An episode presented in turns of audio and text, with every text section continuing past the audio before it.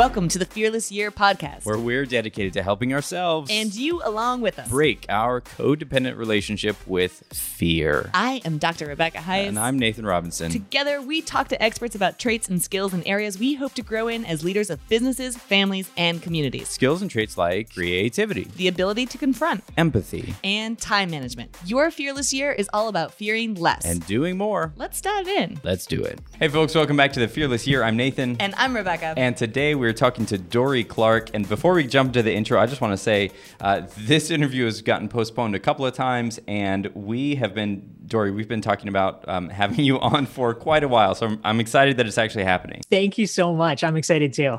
All right, so I have the very difficult task of trying to introduce you, and I'm going through all the things that you do. So let me just pause. She is a graduate of Harvard Divinity School. We'll start there. Um, and Dorie also has a produced a Grammy-winning jazz album. She's a Broadway investor. She's part of an accelerator program for a new Broadway show. And that's not really what she does for a living. On top of this, she is the author of a bunch of books because she is a um, professor at Duke University as well as Columbia Business School. She has been named as one of the top uh, coaches in Marshall uh, Goldsmith Coaching Awards. She's a keynote speaker. I mean, you do so many diverse things. It just blows my mind. How do you, how do you, what Thank am I, you. and there's more. So what am I missing? What have I failed to include in that enormous list of accomplishments? I, you know, I think you hit the highlights. The only thing that you're missing is uh, during COVID, I started taking weekly ping pong lessons. So I'm, I'm, I'm trying to level up. Oh my gosh! Wait, say more about that because I, I have to know what, what inspired your ping pong playing. Well, mostly when they closed all the the gyms during COVID, all I could do to exercise and, and not get glued to my chair was uh, just walk around. So I would walk around New York City where I lived for like hours and hours because uh, I was going a little stir crazy. And on one of my walks, I discovered that they had opened a ping pong gym or a ping pong studio. I'm not sure what the term of art is, uh, about a 25 minute walk from my house. And I thought, that's fantastic. And they did what small businesses should do, which is they had signs all over it saying, like, you, know, all the things, right? We have lessons. I'm like, oh my God, they have lessons. So I signed up. That that's amazing. I love it. I love it. I mean, we we played ping pong once when we were in this building, we were first oh, starting yeah. our yeah, yeah, first venture. There was a ping pong table, and every now and then, when we got really frustrated, we'd get out there and. But I like it as a form of exercise. I'm going to start counting it as exercise. Okay, so let's dive right into our actual content. We're here today to talk to you about adapting, adapting to change, which I think all of us have had to struggle through, especially in the last year, year and a half here. Um, but to start really simply, how do you define the ability to adapt? Well, I, I think ultimately the ability to adapt is about accepting that we can't hold on to what was and shake our fist at the sky. Uh, I mean, you can do that, but it's just not going to really lead to successful outcomes or successful psychology. The, the best thing to do after, you know, perhaps if you need it, a period of mourning is to just say, all right, one one foot in front of the other, what's next? And the people who can do that as rapidly as possible and as efficiently as possible are usually the ones that are going to win, quote unquote, moving forward. Can you tell us a story of either, either from your life or from a client's life where that ability to adapt, to just put one foot in front of the other, made all the difference? Yeah, well, I'll, I'll grab a COVID story. Uh, so I have a, a, a good friend and a coaching client, a guy named Robbie Samuels. And for years, he had been developing a business. He even wrote a book about this around consulting for organizations and associations about helping them make their conferences better mm-hmm. and you know helping participants network and be more engaged at conferences. Now you know great business great business model until covid. And suddenly his entire business model like literally everything he did and everything he was an expert in was suddenly extremely irrelevant overnight and so, like anybody, he kind of curled up in a ball and panicked. But what I, I, really admire was he curled up in a ball for about 48 hours and then he said, Well, what can I do? Mm. And it turned out that in, in addition to being good at networking at conferences and things like that, he just independently had been using Zoom, using virtual technologies pretty extensively for a long time. And so he immediately pivoted into the realm of coordinating and hosting virtual events. Mm-hmm. And so within an eight month period, he created an entirely new business for himself as a digital producer for organizations' virtual events. And he began certifying other people in a methodology around hosting virtual events. And he was able to build a six figure business from scratch in less than a year. Wow. That's okay. That is a heck of an ability to pivot. I mean, what I guess for the, for those of us that that struggle in this moment, right? That stay curled up in that ball. What is the first step? What is what is the first thing that says, okay, how do I release myself from that ball and even begin to move toward change, toward action? Yeah, well, I, I think there's there's sort of different levels. I was actually talking to a client yesterday, and you know, it was a really sad situation because his mother recently died mm. and he was feeling just a lot of aimlessness, a lot of purposelessness because they were very close. And, you know, for anybody who's lost someone that's been close to them, uh, you know, which, which I have, uh, and I was sharing my experience as well, for a long time you just you almost feel a little bit like a robot. Like you're just like okay well i'm alive because there's nothing better to do i guess. And it just feels like this sense of of anomie. And you know eventually with enough time and it does take a lot of time you kind of snap out of it and you realize okay maybe maybe there are other things that could be meaningful. Maybe. Uh, but you know, and you get there. But during the moment, it, it really is a question of of just you're you're doing it out of habit. You're you're you know you're brushing your teeth because you're trained to brush your teeth, like all that kind of thing. And so, part of it when it comes to making a, a pivot, if you're if you're in that state, it certainly can be hard to summon a lot of motivation or a lot of energy. And so I, I, think part of it is just identifying what is the smallest thing that you can do. Um, because it's it's all about finding ways for things to be manageable. Um, ultimately, I mean, it, it is really fascinating. Um, you know, you hear analogies about things like, okay, if you're if you have a plane and you change the trajectory like one degree, well, okay, you know, in, in a day, it's like, you know, thousands of miles off course. And it, it really is this the same thing. I mean, years ago, I went in for a uh, physical and I my doctor was like, um, you you gained some weight. and and I was like, oh. you know, I, I because I'm an optimist, I was I really I literally was like, well, my scale's broken. That's the problem. uh, but it was not, in fact, the problem.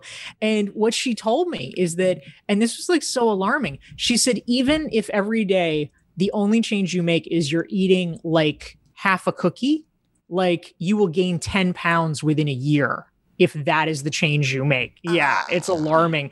So, on the plus side, though, you do that in the reverse with a positive habit, and it actually, without that much effort, you're going to get a good outcome.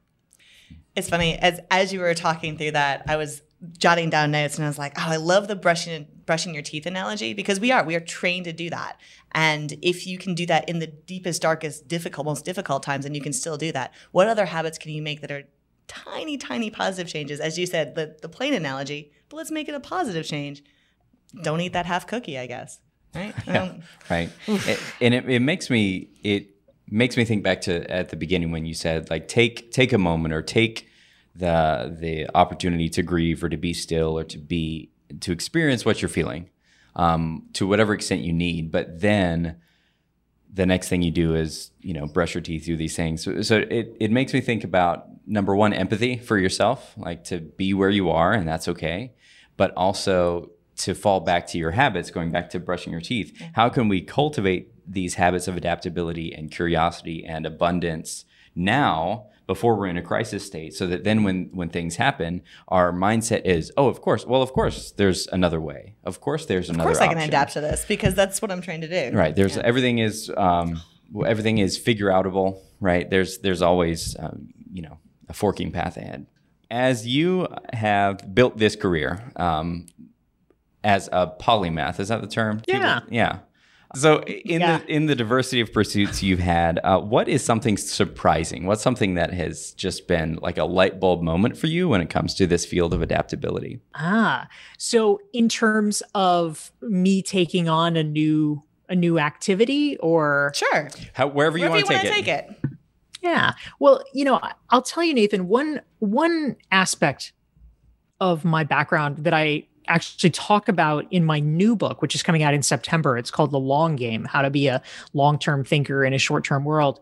Is I have a whole section talking about how we can essentially make small bets in our careers and uh, explore small, risky things that have the potential for greater payoff. And so the way that this has played out for me specifically is just about five years ago in early 2016, I decided I had this kind of, you know, lightning bolt revelation that I, what I needed to do, this was kind of a surprise to me, but what I needed to do was write musical theater. and I was just not, I was not trained for this. I, uh, this was, this was a bit surprising because I had never done musical theater. I mean, I grew up in this little town. We had, my school was too small to have mm not even a musical theater program. We didn't even have a theater program. So I uh, I had not grown up knowing all the show tunes or or whatever. This was like really not my background. But when I decided that I wanted to do it, I needed to start from scratch because I did not have a good basis. I did not have a good cultural literacy but I made a commitment. And specifically, what I did was I made a 10 year plan for myself. And I started in 2016 and I said, all right, my goal is that by 2026, I am going to have a show on Broadway that I write.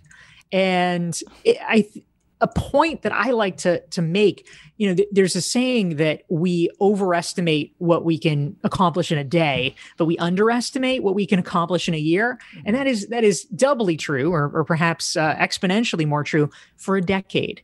And I think the the key thing. So many times people get paralyzed because they feel like, oh, I could never do it or could never happen. But if you have a long enough runway that you are aiming toward, there's actually very few things that you couldn't do within a 10 year period. I mean, you know, outside of the whatever, the biologically impossible or something right, like right. that. If if you devote yourself for 10 years to something, you actually can make enormous progress. So we're now at the five year mark and I have been uh, accepted into and have now completed uh, one of the country's most prestigious musical theater training programs. And you know, I've I've written a show. It's been incubated at an accelerator, and we're in the process of trying to move it forward and to get traction for it. So we're you know, it's it's it's on its way as best as one can do.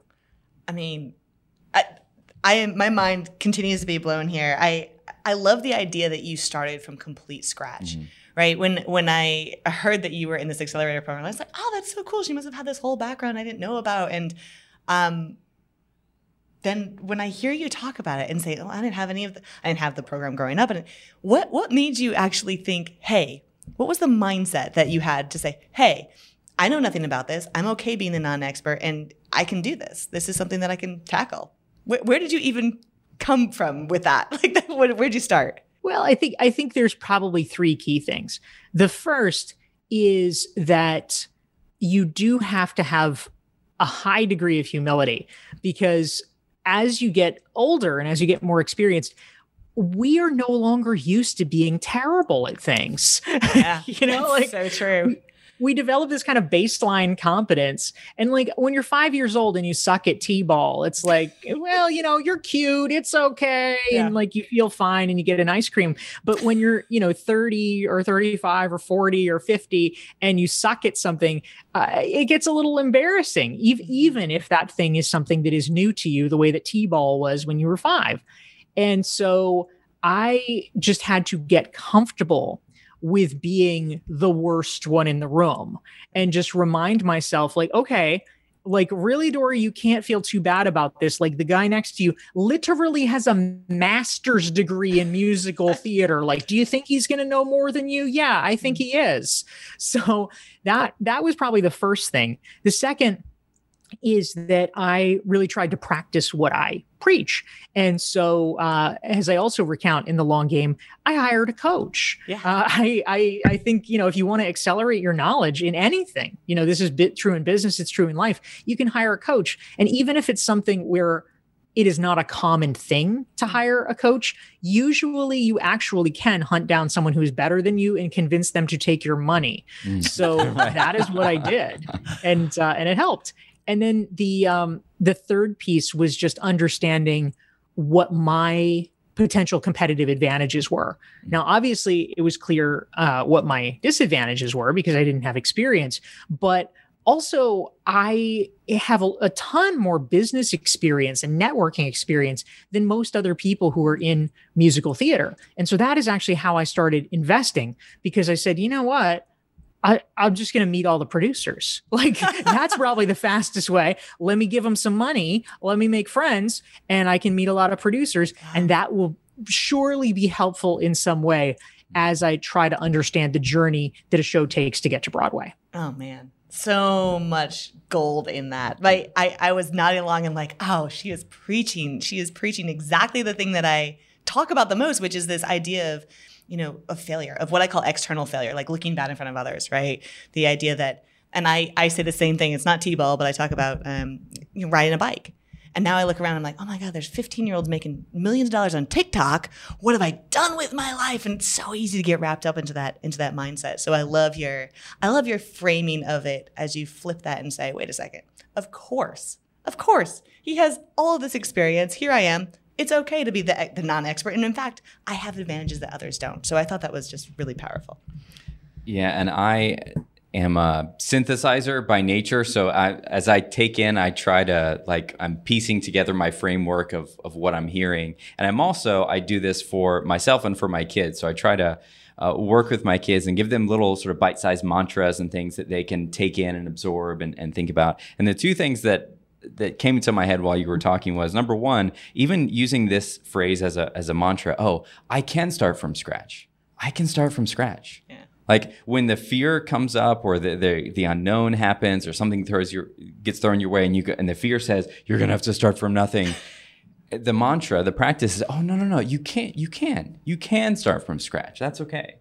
Um, and then the other one, when you talked about meeting the producers, and you know making those networking opportunities right? The mindset or what i heard you say i may not get it exactly right but surely this will be useful somehow right? The, even taking that phrase and whatever you're doing the you know a pandemic hits you you get laid off the, whatever it is well surely this will be useful for something. And um, and I, I love both of those. So so thanks for indulging me like synthesizing that there yeah, I love that, Nathan. Thanks. Dorie, one of our favorite questions is to talk about your eight year old self. If you can go back in time, look look your eight year old self in the eyes and give her one piece of advice about the ability to adapt. What what advice do you give to her? Oh my goodness. Well, I think the first thing that I would say is um, when I when I was eight, that was when I got uh, glasses, Ooh. and uh, I I have or I, I, should say I had because I now have had LASIK, um, but I had the world's worst vision. Oh. And so when I think about something that was actually very transformative when I was eight, um, e- even to this day, and, and cl- clearly, of course, this is something that I could have corrected if I wanted to. So I know I can I can make an effort. It's just not a super priority, but but nonetheless, I will go out with people sometimes and you know they'll they'll look at the sky and they'll be like, "Oh, look at the the Big Dipper and Ursa Major and all these things. And I don't, I don't know any of them. And the reason I don't know any of them is that like they, they first teach you that when you're like six or seven and they're like, look, kids, you could, and people were trying to tell me that. And I was like, what the F are these people talking about? Like, I couldn't see anything. I'm just like, oh, uh, wow. uh, okay, okay. But I didn't have enough context to know that there that there really was a thing mm. that I was supposed to be seeing that other people were seeing. I, I just assumed I was seeing it the same way that they were, and that I don't know they were making some kind of connection or meaning that I wasn't. And so, actually getting glasses and realizing like, oh, there's like a thing I should have been seeing um, and, and understanding that there there literally is another way to look at things and that that sometimes that that other frame is clearer or better um, that that was an interesting adaptation and, and a realization for me that I, w- I was not seeing the full picture before. Yeah that's a that's a that's a cool story. I use the the analogy of a lens quite often uh, you know putting on a different lens or, or imagining like a camera lens to to refocus and you know, speaking of my kids, not only are they have they changed my life in you know every conceivable way, but I also that's a, a lens that I use to see things differently because I think about the world I'm leaving for my kids, or how do I get this information for myself, but also synthesize it in a way that I can I can give to my kids. And uh, so, th- thank you for the metaphor. And you know, literally, literally, uh, not being able to see something, and then your whole world changes and what can we do metaphorically with uh, with the challenges in our lives too?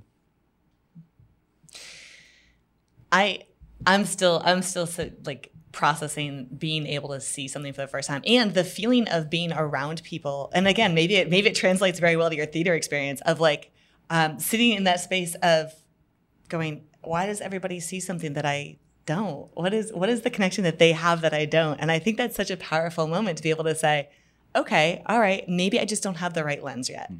And and the idea of being able to pick up that lens, um, metaphorically or physically in your case, and saying, oh, it's there. I just need to shift my thinking. I just need to shift my mindset. I just need to shift my whatever it is in your world. I think yeah, that's really like powerful. why do people listen to opera?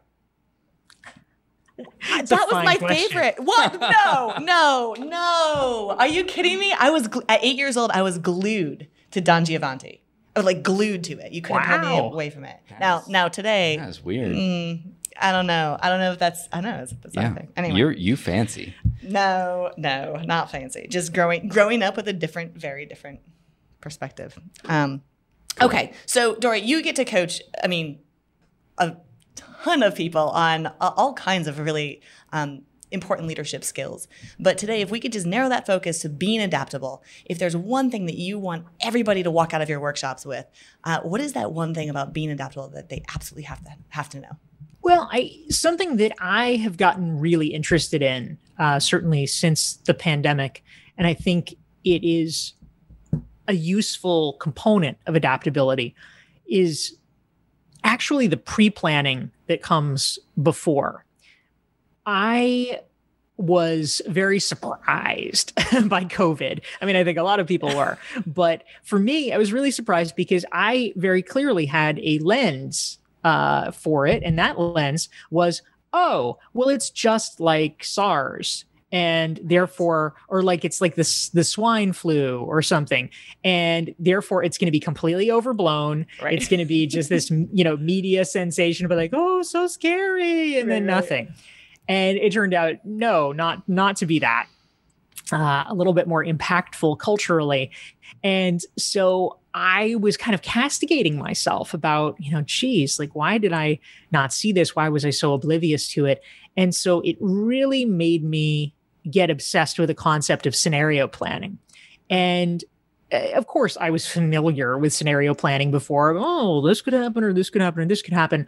But the part that I found most interesting as I looked into it was not just okay you should think about what it will be like if different things happen. You know that's nice but that doesn't really get you anywhere. The part that was interesting for me was if you are predict, uh, projecting let's say five different possible scenarios that could emerge in a certain number of them maybe it's two maybe it's three who knows there are probably going to be similar answers for what you can do to prepare for those outcomes. Mm-hmm. And if you do that thing, it will help you in 60 to 80% of the possible likelihoods. And so it is, even if it doesn't actually come to pass, it is worth your having done that thing because statistically, you are running the boards as effectively as any person can. That's wow, that's fascinating. And it also makes me want to run out and buy a whole bunch of toilet paper right now.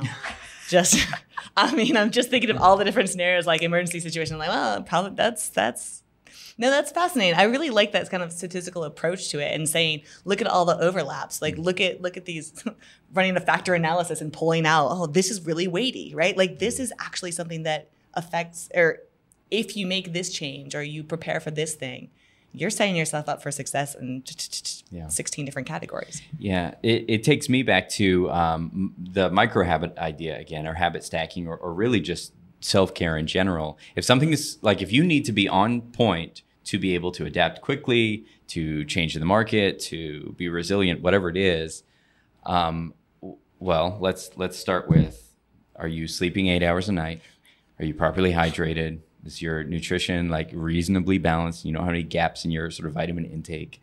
Um, are you sort of above board with the relationships in your life? Do you have people that are pouring into you and you're pouring into them? And then do you move move your body in a regular way? Right. Is your, is your scale not broken? Right, right, right.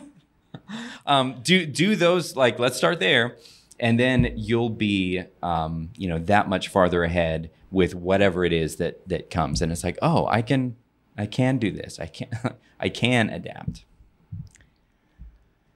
All right. So we we tend to wrap up with this question. So I the name of the of the podcast is the fearless year and certainly we don't want to encourage people to just be fearless that's a terrible decision right but fearing less actively fearing less by sorting out uh, that's a life-threatening situation versus that's something i have some control over and can take a step back and and move forward and take action on so um, how could you use this this skill set of adapting to change or being adaptable to fear less in your life Yeah, I, I, I love it. I think that ultimately, to, to your point, fearing less is not about taking stupid risks. You know, no nobody would would encourage that. Um, you know, whatever whatever you gain from not feeling fear, you lose by you know dying or something. exactly tiger tiger meat or yeah. So- yeah but but but of course there are so many people at the other end of the spectrum where that's not the problem. The problem is that they they probably should be taking more chances or trying more things and they feel held back um, unnecessarily because they're you know they're just calibrated too far in the other direction and they are ending up in the the scenario that at the end of your life you're going to have regrets you know about about the things that you haven't done. And so for me i think it is about really just trying to understand based on our priorities and based on our values what what is a risk that you would feel good taking that you would feel proud to have taken regardless of how it turned out? And so i'll give you an example. Uh, so two, about two weeks ago or so, I went to Dubai. And this was my, it's very exciting. It's my first post pandemic travel. Uh, so, you know, Dubai is a fairly far destination from where I live. It's uh, about uh, 13, it's about a 13 hour flight on average, if you average the to and from. Uh, so it is not insubstantial. And the reason that I went to Dubai um, I did have business meetings there, um, but uh, a, a reason why I went to Dubai specifically was to meet up with this woman that I had never met before that I met on Tinder. awesome. Oh my gosh. How much fun is that? That's a risk. Worth it was taking. a risk. It was totally a risk. And so, you know, you mitigate risk by doing things like, okay, you talk on Zoom beforehand to make sure, like, are you a real person? that's that's one good way to mitigate risk. But I mean, ultimately, you know, you just you don't know you know how you're going to respond to somebody in person. You have no idea. It could it could um I figured I had vetted her enough through conversations that I figured out it wasn't going to go horrifically badly. but, you know, it might not have gone well. But ultimately, I just decided I'm like, you know what? I am I will be proud to be the kind of person to have done this Yeah. because sometimes you just need to like, you know, like roll the dice and go for it. Oh my gosh, I love that story so much. And and I was following your posts on like your adventures in Dubai, and I was like, oh, good on her. I, Dubai is a place I just I would be I would be really excited just to go there. Now that adds a whole nother dimension to the story. So thank you for fearing less and demonstrating how rewarding fearing less can be.